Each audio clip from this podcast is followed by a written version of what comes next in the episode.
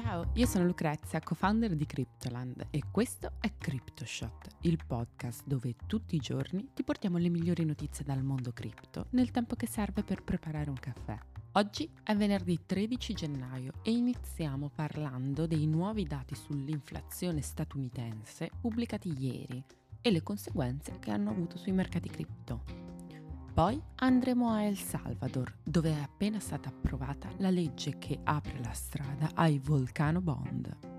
E per finire, anche se ormai è senza lavoro agli arresti domiciliari e sarebbe meglio che tenesse un profilo basso, Sam Bankman Fried ne ha fatta un'altra delle sue. Ha lanciato una newsletter sul crack di FTX. Ma prima di cominciare vi ricordo che potete ascoltare CryptoShot tutti i giorni su Spotify, Google Podcast ed Apple Podcast e se volete avere accesso anche ad altri contenuti esclusivi che non trovate qui sul podcast, potete seguirci alla pagina Instagram Cryptoland Podcast. Bene, cominciamo. È andato tutto secondo quanto previsto. Il dato sull'inflazione statunitense pubblicato ieri è stato pressoché in linea con le attese. L'inflazione americana sta continuando a scendere e nel mese di dicembre l'indice dei prezzi al consumo negli Stati Uniti ha rallentato ulteriormente il passo, scendendo al 6,5% su base annua rispetto al 7,1% del mese precedente. Si tratta del dato più basso in 14 mesi, Mentre i mercati finanziari hanno reagito complessivamente positivamente alla notizia, il mercato delle criptovalute ha avuto una reazione più volatile. Dopo che è arrivata la conferma della diminuzione dell'inflazione, Bitcoin è prima sceso sulla soglia dei 18.000 dollari per poi risalire e questa mattina viene scambiato intorno ai 18.800 dollari con una variazione giornaliera del 3,6%. Andamento simile anche per Ethereum, che appena dopo l'annuncio ha superato la soglia dei 1400 dollari, per poi scendere di nuovo. Adesso Ether è tornato a salire leggermente e viene scambiato intorno ai 1408 dollari. Così come si è verificato a dicembre, il prezzo delle criptovalute tende a vivere una bull run quando il sentimento sull'inflazione è ottimista. Dovremo però attendere la riunione del FOMC prevista per febbraio per fissare il rialzo dei tassi di interesse in relazione a questi dati e si prevede un ulteriore aumento di 25 punti base. Continuiamo andando a fare un salto a El Salvador, dove mercoledì è stata approvata una nuova legge sui titoli digitali che getta le basi per l'inquadramento legale dei tanto chiacchierati Volcano Bond, i titoli di debito che il governo salvadoregno intende utilizzare per raccogliere capitali destinati al finanziamento delle opere di realizzazione della fantomatica Bitcoin City.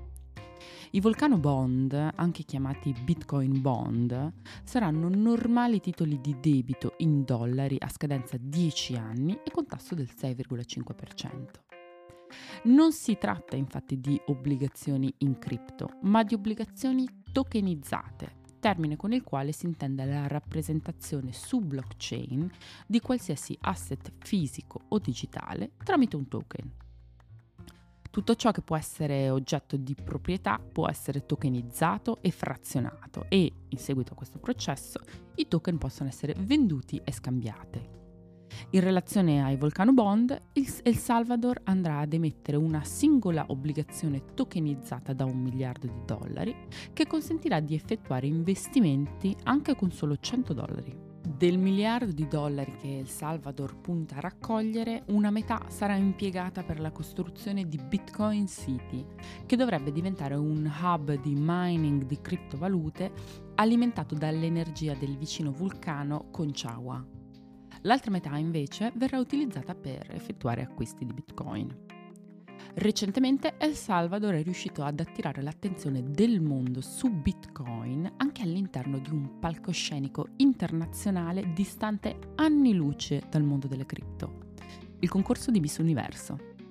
Lo stesso giorno dell'approvazione della nuova legge sui titoli digitali, la rappresentante di El Salvador a Miss Universo, Alejandra Guajardo, ha indossato un abito completamente a tema Bitcoin per raccontare la storia monetaria del suo paese. Ma passiamo all'ultima notizia di questa puntata e di questa settimana.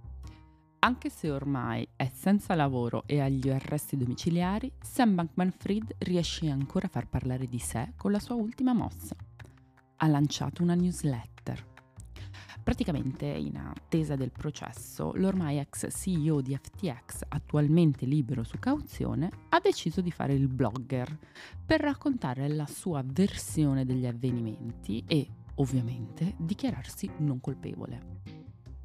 Infatti, come ci si poteva aspettare, una delle dichiarazioni che Sam ha deciso di rimarcare più volte nel suo primo post intitolato FTX Premortem Overview è Non ho rubato fondi e di certo non ho messo da parte miliardi. In questa prima newsletter SBF cerca di difendersi dalle accuse di frode e riciclaggio di denaro e prosegue indicando quali sono i nomi dei presunti colpevoli del fallimento di FTX secondo la sua versione dei fatti. Per l'ex CEO di FTX, il colpevole del fallimento di Alameda Research e FTX sarebbe il CEO di Binance, Changpeng Sisi Zhao, che con un attacco rapido e mirato, avrebbe reso Alameda insolvente. Da qui sarebbe poi partito il contagio a FTX e a tutto l'ecosistema cripto. Da quello che scrive sembra che SBF abbia intenzione di continuare a pubblicare contenuti sul blog, nonostante gli otto capi di accusa per cui è indagato. Sam infatti conclude la newsletter dicendo molto altro da dire sui motivi per cui Alameda è diventata insolvente, cosa è successo con FTX US, cosa ha portato alla dichiarazione di fallimento Chapter 11 e molto altro. Ma questo è almeno un inizio. Attualmente la newsletter è gratuita e potete leggerla sulla piattaforma Substack nella pagina SBF Substack. Anche per oggi è tutto. Io sono Lucrezia, vi ringrazio di avermi ascoltata e vi aspetto lunedì per una nuova puntata di CryptoShot. Ciao!